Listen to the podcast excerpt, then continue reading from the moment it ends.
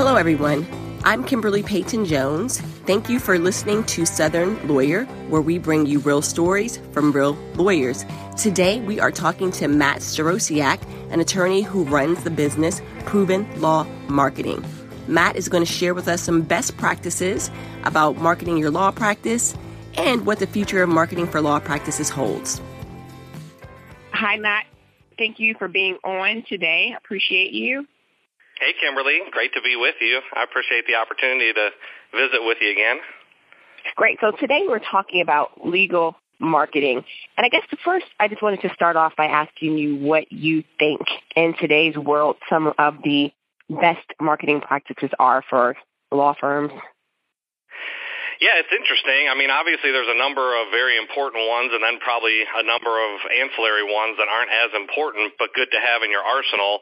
You know, I'm spending a lot of time these days on intake, believe it or not, and I think that surprises a lot of firms, but I think the new client intake process at many firms leaves a lot to be desired talking a lot about online marketing and what are the true opportunities there these days. I think that has changed dramatically, especially for small law firms who were able to get in on SEO and PPC in the early days.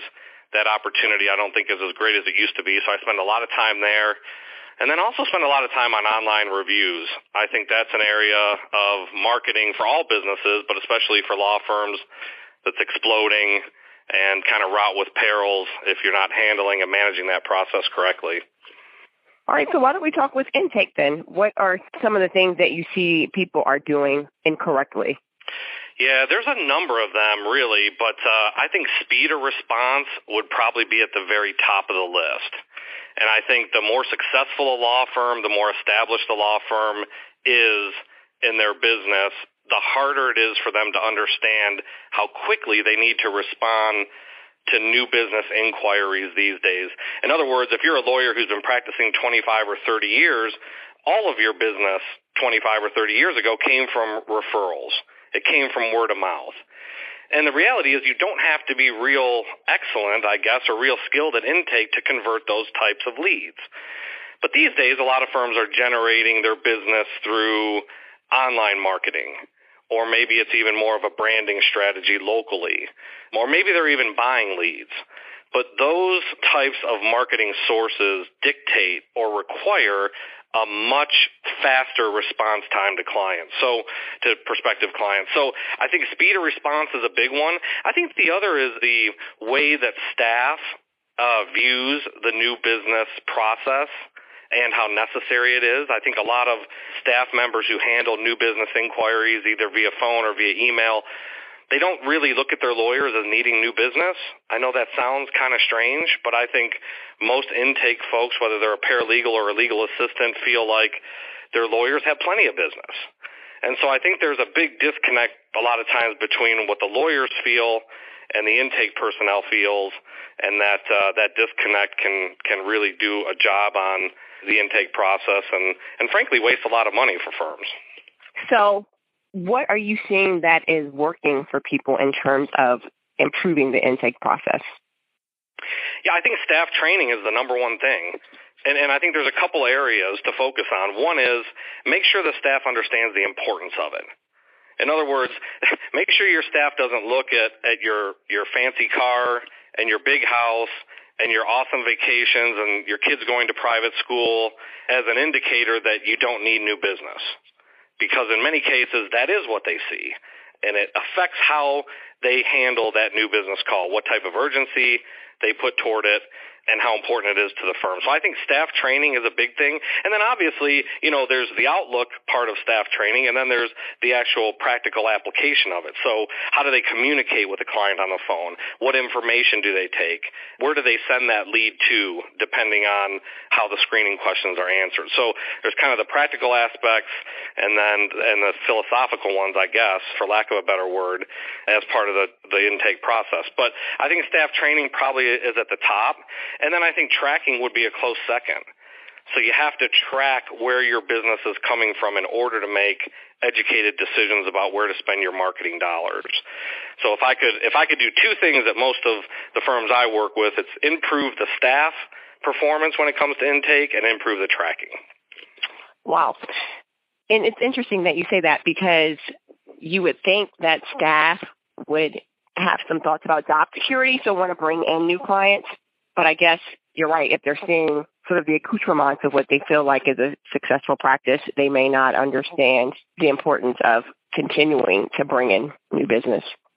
I think that's right, Kimberly, and, and I do think there is some level a staff person realizes, well, hey, if there's no new business coming into the firm, I'm probably not going to be able to get a paycheck six months or a year from now. But I don't think that's necessarily at the forefront of their mind. I think what's at the forefront of their mind is my paycheck this week or this month is not going to change depending on how I handle the next new business phone call that comes in. Long term, it may. But I think a lot of folks are short-sighted. I know I tend to be that way in, in my own business. And I think the, the second thing is many intake folks share or have shared responsibilities. So if, if their boss, the lawyer, is saying, I need these interrogatory responses out today, that is going to take precedent over the new business client that calls in who's who's not, you know, who you owe nothing to. They're not a client at this point. So I think you have to be careful what demands you put on those folks. But I think your point's well made, which is at some level they have to think, well, there has to be new business for for me to continue to be employed. But their their immediate mindset when that phone rings or when that email dings with a new lead can oftentimes be very different. You know, it's, an interesting concept because I think that some of it is as you mentioned, training and having your staff have a greater understanding of business and the business cycle beyond just what is the priority on their desk at the moment. Because I know from sales, you always want to have your leads and you want to have a pipeline that ensures that you have business, you know, a month, two months, three months, six months down down the road. So is that something that you incorporate in your staff training or advise people to incorporate? I think the most important thing is you have to make sure that your staff has time to handle the new business leads effectively. And for some firms, that means a dedicated intake person mm-hmm. or people. I mean, my best firms that do intake most effectively have, you know, one or two people and their sole responsibility is to help bring in new business. Not every firm has that luxury, right? Not every firm can afford and maybe even if they could afford, they don't have the demand you know, to implement or to hire a person full time just to do intake. But I think you have to be very careful and watch the shared responsibilities between your intake people and make sure that they're not being pulled in too many different directions. Right. Okay, so uh, you mentioned something that kind of resonated with me when you, you mentioned online marketing and saying that it may not provide the opportunity that it has, has provided in the past. So how important is online marketing and what changes have you seen in the online marketing landscape? Yeah, for sure. I think uh, I think the most important thing is having a polished online resume. So I think regardless of how many raw dollars you spend on your online marketing efforts, you have to have a great online resume. And by that I simply mean what does somebody see when they Google your name? I think it's incredibly important. And that would be your website bio, media coverage, online reviews, awards, press releases, anything like that. That has to be really perfect these days, in my opinion. Whether you work entirely on word of mouth business or generate your business through word of mouth or whether you generate it all blind through pay per click. I think that's the number one most important thing. And then the second thing then for online marketing is, is what are your opportunities? You know, what realistically can you generate from the web and, and maybe any any different way, but what can you really generate effectively with your dollars? And I think that discussion has changed an awful lot over the last 10 years, especially for small firms, and I think it will continue to do so.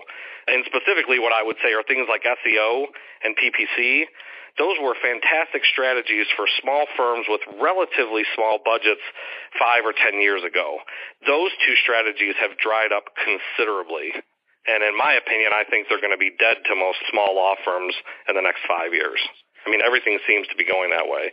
And I know I'm not making any friends with with our SEO vendors, who many of which I like, not making any friends by saying that, but I do think that's the reality of it. Interesting. So talk about the online resume because I've actually had this experience where I've been shot. I, for example, I had a speaking engagement and someone asked me to send them my bio and I guess I was late and delayed and then she sent me a bio that she pulled from my website. It was like, okay, it's okay to use this. And I'm like, where'd you get that? And I'm like, oh, she found my website. I didn't give it to her, but she found it.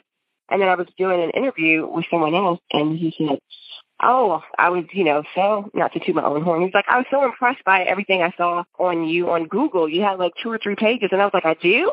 This was just yesterday. I was like, I do, and then I went and Googled, and I'm like, what is out there? Or even I've had clients who try to, you know, connect with me on LinkedIn, and I'm like, hey, you're a client. Why are you trying to connect with me on LinkedIn? But people are finding what is out there. So how do you, what do you recommend people do to make sure everything looks good out there? Yeah, monitor it monitor and update it like crazy and try to control that first page of Google. So, so any business person, whether they have their own law firm and they're a solo practitioner or they work for, you know, a Fortune 500 company, in my opinion, ought to be controlling the information to the best of their ability that's out there online. Because what does everybody do? As soon as somebody gets introduced to somebody who they're considering doing business with or whatever, they go in and they Google the person's name. I mean, that's just what you do these days. And then on top of that, you, you know, everybody starts drawing conclusions immediately from the information they see. And the way we process information these days is so fast, right? I mean, we, we get an incredible amount of information thrown at us on a daily basis. So, so when I'm looking down that first page at the person I just Googled, I'm making judgment after judgment almost instantly. And so for the business person, whether it's a lawyer, a doctor, or somebody else, you have to have that information very tight. And the only way to keep it that way, because it's ever changing, is to monitor it. Monitor it and try to control the first page. Um, you know, in a perfect world, somebody Googles you and they and they see what they saw for you, which is a, a ton of really great information. But obviously, that's not always the case. Folks get negative reviews. Folks have a case that they lost that's covered in the media. You know, maybe somebody got arrested for DUI and their mugshot is showing on on the first page of Google. I've had that happen with some lawyer clients that I've worked with in the past. So you just you have to be monitoring it all the time, cleaning it up, and and that all starts with recognizing the importance of it. So let's talk about this SEO PPC issue. So you're saying that it's drying up and you expect it to be dead. So what do people do if that's no longer a viable option? Or what are some alternatives? Yeah, I think, well, and let me say this. I, I think it's dead or dying quickly for small firms in competitive geographies and competitive practice areas. Small budget firms, I should say. So, you know, if you do something that's a real nuanced practice area, a real niche practice area, let's say you represent doctors who are in jeopardy, you know, their license is in jeopardy. You know, they skim drugs or they've had an inappropriate relationship. If that's your practice area, you probably still have a pretty good opportunity to bring business in off the web. Okay, either through SEO or PPC. But conversely, let's say that you're a DUI lawyer in a major market like in Atlanta or Houston and you're trying to bring in business off the web, very difficult for you to do that. Why? Because there's firms out there that are spending a lot of money. And so it becomes very difficult to compete in SEO and in PPC. And the effectiveness of something like SEO, I think, has dropped just simply because of what Google has done with the search results page. But I think your question was what are the other options? I think there are some. You can leverage the power of other entities' rankings online so let's say you went to the lawyer directories, FindLaw, Lawyers.com, Avvo, Super Lawyers, Law Info, and you went to them and you leveraged their ability to get rankings, which typically is pretty good. You can drive internet business to your firm that way. And then a lot of firms are buying leads. So they're buying web-based leads, but instead of generating them through their own SEO and PPC efforts, they're paying another another entity to develop those leads and send them to send it to them for a price and then that's when you got to have a quick response and staff that knows how to handle intake calls? Incredibly fast, especially if that lead is getting sent to multiple law firms, which is the business model for some companies. So some companies will develop one lead, send it out to four different law firms instantaneously, and then it's a race. And you would say, you know, a lot of people would say, well, there's no way I would ever buy that. There's no way I would ever buy a lead that's being sent out to other firms. Well, if you had a really great intake team that was trained to, to pick up the phone literally when that email lead came in, it could be a very, very successful program for you. And I have that at some of my clients. In others, I would never recommend that model because their intake is, is not fast. So, so I think understanding what your capabilities are internally will dictate, you know, where you spend your marketing dollars in the end and how effective they'll be. Wow. That's just interesting. I'm just thinking because I would imagine you just have to really come up with a strong strategy if you're going to do that. Say, you know, I'm going to have leads between X hours and X hour and just kind of really kind of have a target laser focus on that to make that successful. Yeah, there's a lot of considerations that go into it that, that you know, the average lawyer might not be trained in. So, you know, analyzing your internal capabilities is not something that typically is on the forefront of a lawyer's to-do list, and they may not be that effective at doing it. In other words, you know, analyzing how good my intake is, and are they good enough to make this marketing investment successful? I mean, those are difficult things for a law firm to, to one, commit time to do, and then just have the knowledge to do it. But I think it's critical because the market is tightening. I mean, you, there's no silver bullet. There's no way to to outsmart everybody else these days. Right. I mean, well, then once in a while there is, but uh, there's not many opportunities to do that. I'm sorry for speaking over you. I was thinking, so what about traditional old-fashioned marketing? And people, I still see it. Like when people have billboards, they have stuff on the bus, and I always question it because I know when I'm driving, I'm like, I'm not thinking about, oh, let me hurry up and put this number in my phone or something to call this lawyer. What do you think about those sorts of marketing tools? Yeah, I used to think they were a complete waste of time, but they're some of my favorite strategies these days. You know, I, and, I, and I think some of it is just it's it's the default now. It's what you kind of have to go back to. Mm-hmm. You know, if if you're a P, if you're a small PI lawyer in Los Angeles, you're going to have a really hard time competing on the internet unless you just have a massive budget. It's going to be very hard to do. So then what are you left with? Well, you're left with more traditional options, and maybe it is billboards or maybe it's some other kind of branding strategy. I like branding strategies. I think you have to be careful in a couple areas. You know, one is how big is your market? You know, trying to brand in a major metropolitan area with a small budget is nearly impossible. But if you're out on the outskirts of a major market, let's say you're 40 miles, you know, outside of Las Vegas, you might have an easier time implementing a successful branding strategy. And then I think the other half of that is you have to be patient. And I think a lot of lawyers are spoiled from the internet where they used to spend a dollar and shortly thereafter the return on investment would come in. You know, if you start to go a billboards route or a radio campaign or, or you start hanging banners around the high school football fields, that can be very effective marketing, but it's not going to be an instantaneous return. So it just means your expectation has to be aligned with your strategy. But I have some firms on the outskirts of major metro areas that have gone very heavy on branding, and it's been shockingly successful, really, and a lot of fun, actually, too, to do those kind of programs. So what I'm hearing is move to the boondocks so you can have more success. well, I, you know what? I would say, yeah, that is true. I would absolutely say that is true because it's so hard to compete these days in a major metro area as a small firm. You know, now if you're a big firm, or like I said, if you do something really unique, or if you just have a lot of money, then you're going to be all right. You're always going to be all right.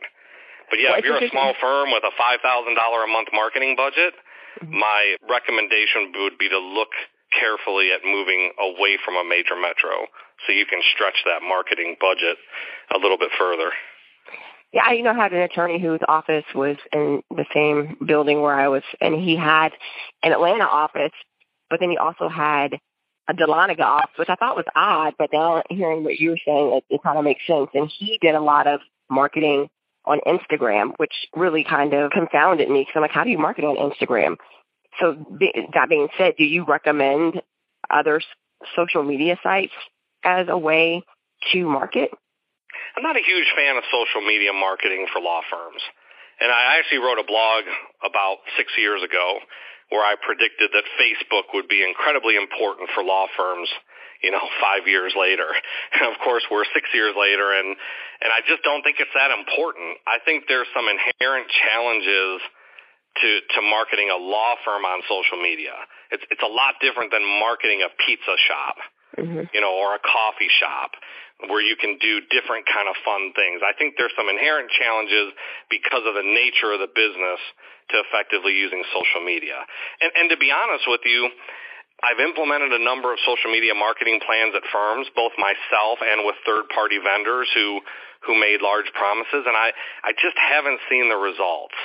I, I see a lot of traffic, and I see a lot of clicks, and I see a lot of impressions, but I don't see a lot of revenue generated. And and like I said before, I think most lawyers are a bit impatient. You know, they want to spend and see the return.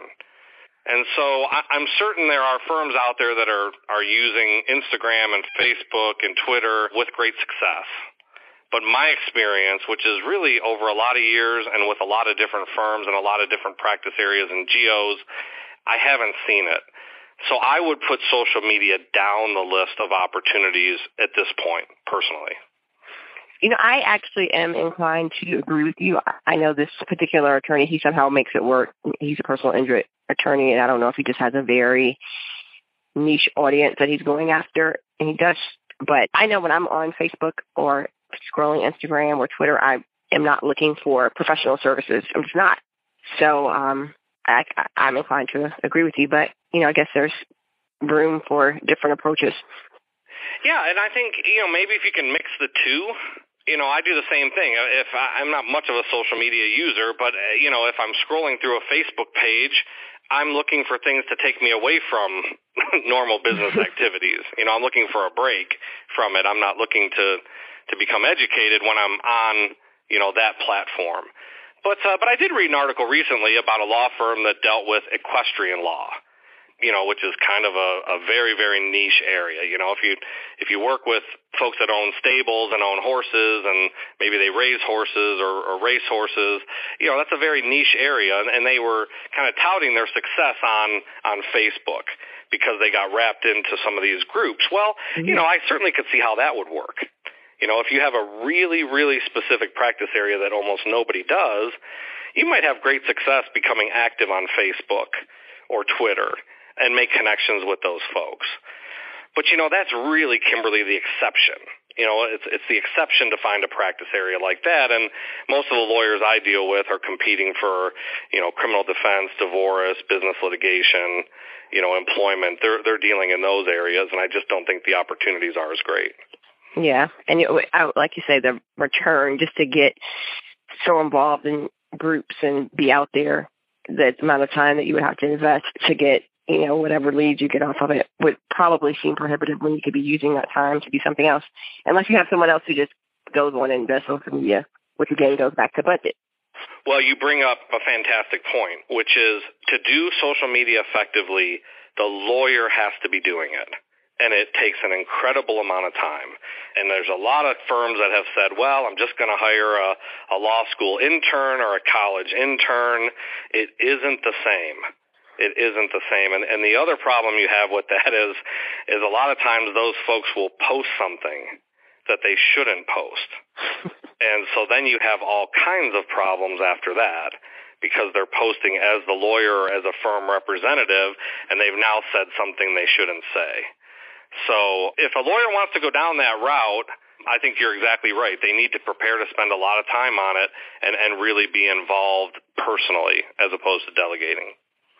Which brings me to my next thing I wanted to ask you about because you talked about somebody posting something they're not supposed to post and I guess the collateral fallout from that. So let's talk about online reviews and the benefit and pitfalls associated with them. Yeah, they're a toughie these days. I mean, online reputation and specifically the online review component of that is really, really difficult for a lot of reasons you know, uh, and I'll name a couple of them, I guess, as a as a launching point for the discussion. But you know, one is lawyers tend not to like to ask clients to write reviews. Many lawyers don't feel comfortable making the request, and I get that. Clients are very apprehensive about writing reviews for lawyers for a number of different reasons. Some of it is they don't want their business online. Oftentimes they're not happy with their lawyer, even if the result is objectively very good. You know, they're they're not happy with the probation as opposed to the five year sentence, even though it's objectively a great result. So I think you have you have a number of pressures pushing against that online review situation, and then the biggest of which is you have folks that are happy to write a negative review. So so the folks out there that want to talk negatively tend to do that pretty freely. The folks that lawyers feel comfortable with asking for a positive review oftentimes you know aren't responsive. So it's a little bit of a quandary for the average law firm and i think what it what it turns into are you know is a very low number of online reviews for most firms and oftentimes a couple negative reviews that tend to dominate, you know, their their Google business page or or maybe their lawyers.com profile or their Yelp listing or something like that. But it's it's a very tough, I think, thing to manage these days, but a necessity. You know, you're right because I had gotten some plumbing work done at my house not long ago, and the plumbing company they were like, "We love," or they sent me an email. I guess it's automated. We love reviews. Can you write us a review? And I actually wasn't happy with them, so I wrote a review. It wasn't horrible, but just kind of average. And then they were they followed up and were like, "Yo, we're uh, we're sorry you're unhappy. We we help you, but I would imagine most law firms just don't have the time for that. Yeah, and I think you got to be careful how you follow up. I mean, I'm an advocate of not responding to negative reviews. My my advice is don't respond. And I know I'm in the minority. You know, most lawyers want to respond, and most I think marketing professionals would say respond to them. I'm a big fan of not responding to them for a lot of different reasons, but it doesn't change the fact that if somebody wants to say something negative about your business, it's easy to do. And keep in mind too that they don't necessarily have to be a client. Let's say they called your firm to talk about their issue and you politely declined the opportunity to do that because you don't handle that type of case. There's really nothing stopping that person from going online and saying, you know, I don't like the way this person handled my, my call. And oftentimes that review stays. You can request that it be removed, but the review sites are very reluctant to, to remove negative reviews. So, so my recommendation to, to law firms is to make sure you're populating your uh, major profiles online with positive reviews. And if you're not comfortable doing that, you ca- you have to kind of find a way to become comfortable doing it. At least to get your your online profile to the point where they look good. You know, maybe it's maybe all you need is five reviews to really do that. But I know, um, Matt. I have to say, I I know I would feel uncomfortable going to a client and say, "Hey, do you mind?" I mean, when I leave the bank, and they're like, "If we get a survey, it drives me crazy." So, as an attorney, you kind of feel like, "Oh, it's kind of cheesy to ask your client to write you a review." Right. So, how do you get over that? Yeah, I don't know. It's hard. I mean, I, I'm the same way. I, I tend not to. I don't have a massive amount of online reviews, and um, you know, and I don't think it's because people wouldn't write them for me. I think I just, you know, I'm like everybody else. I don't really want to bother somebody. I, you know, I don't want somebody to feel obligated. It just, you know, but I think the answer, Kimberly, unfortunately, is, you know, I don't know how to say this nicely, but too bad. You have to do it because the alternative is you don't get comfortable with it.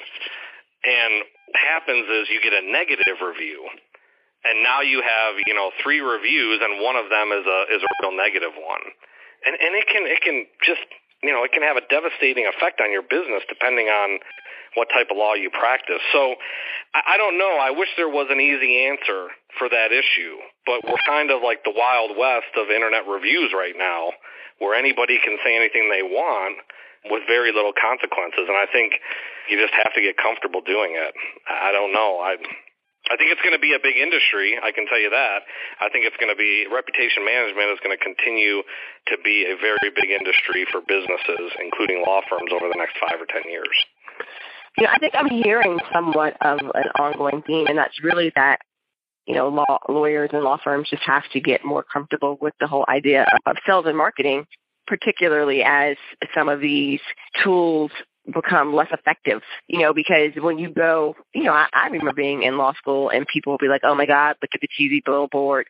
But when you get on the other side, you're like, you know what? Maybe I got to get a big billboard if that means that that's going to bring me clients in. Or maybe I have to go ahead and feel a little bit like a, a salesman and say, hey, do you mind write, writing a review for me if that means that's going to make my online reputation better? Yeah, I think you're exactly right. The things that you, that lawyers didn't have to worry about uh, you know, 20 years ago, 25 years ago, maybe even 15 years ago, they're forced, they're confronted with it these days. And and many of them don't like it, and they, I don't blame them. You know, they want to practice law. That's what they went to law school for but you just can't. I mean, we're in a we're in a day and age where information flows, and so that lawyer that I talked about earlier, who's been practicing 25 years ago, has been practicing for 25 years. They don't have to worry. They didn't have to worry about online reviews when they were practicing before.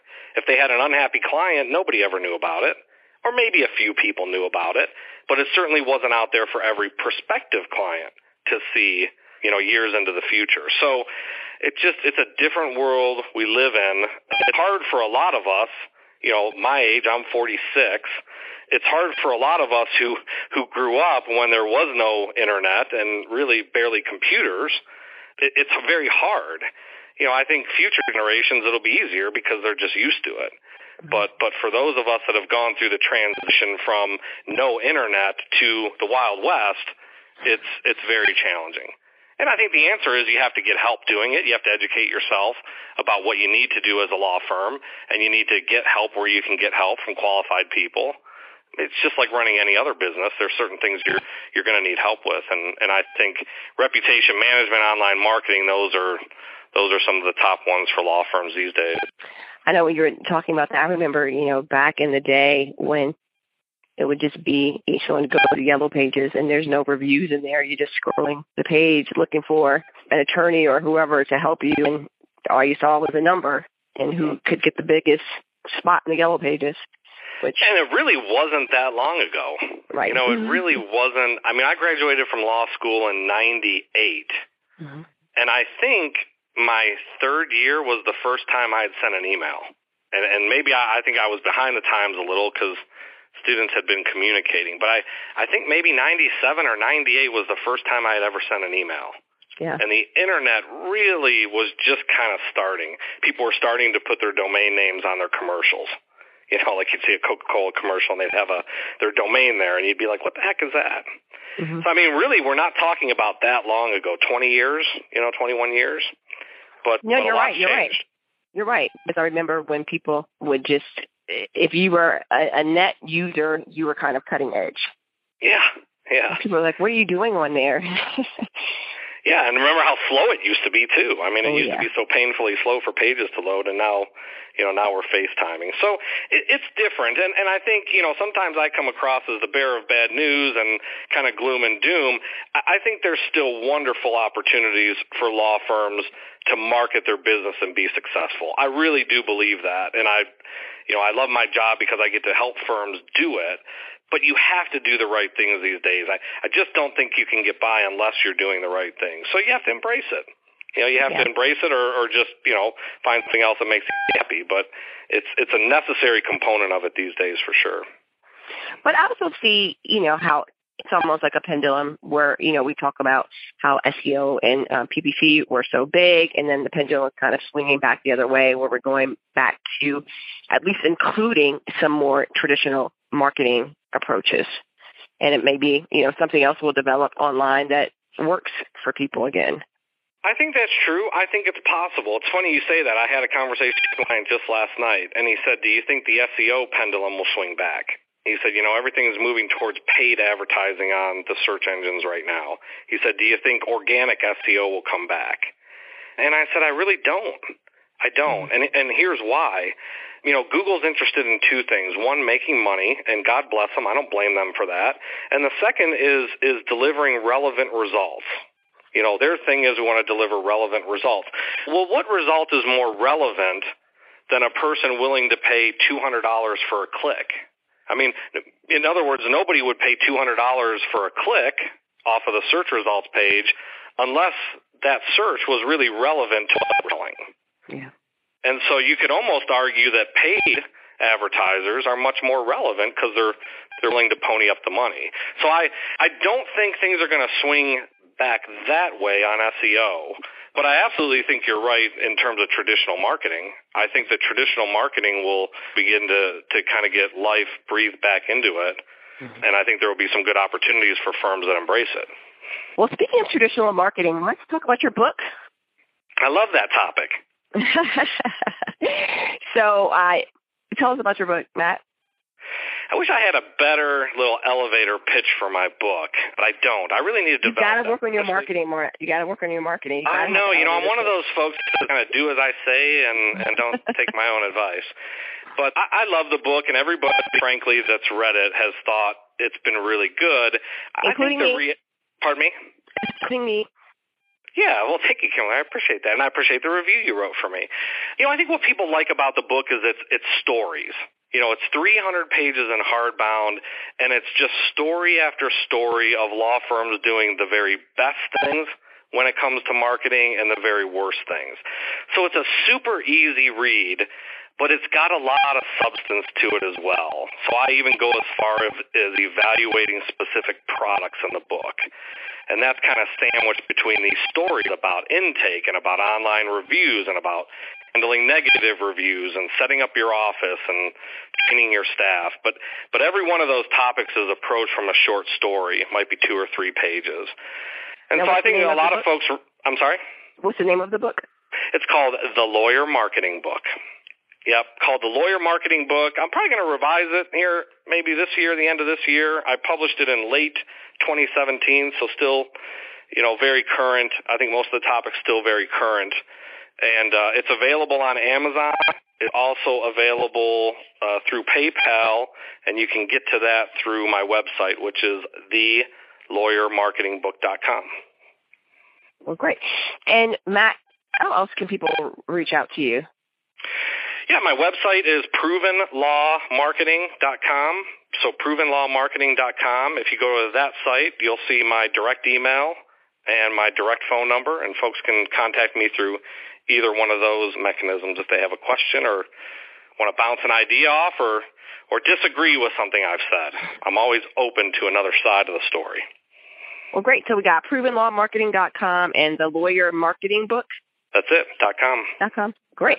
Well, Matt, thank you so much for being with me again today. I always appreciate talking to you and always value your insight. Kimberly, it's been great fun. I hope you have me back. I certainly will. Thanks. Thank you. Thank you, Matt, for speaking with me today, and thank you all for listening. This is Kimberly Peyton Jones of Southern Lawyer, where we bring you real stories from real lawyers.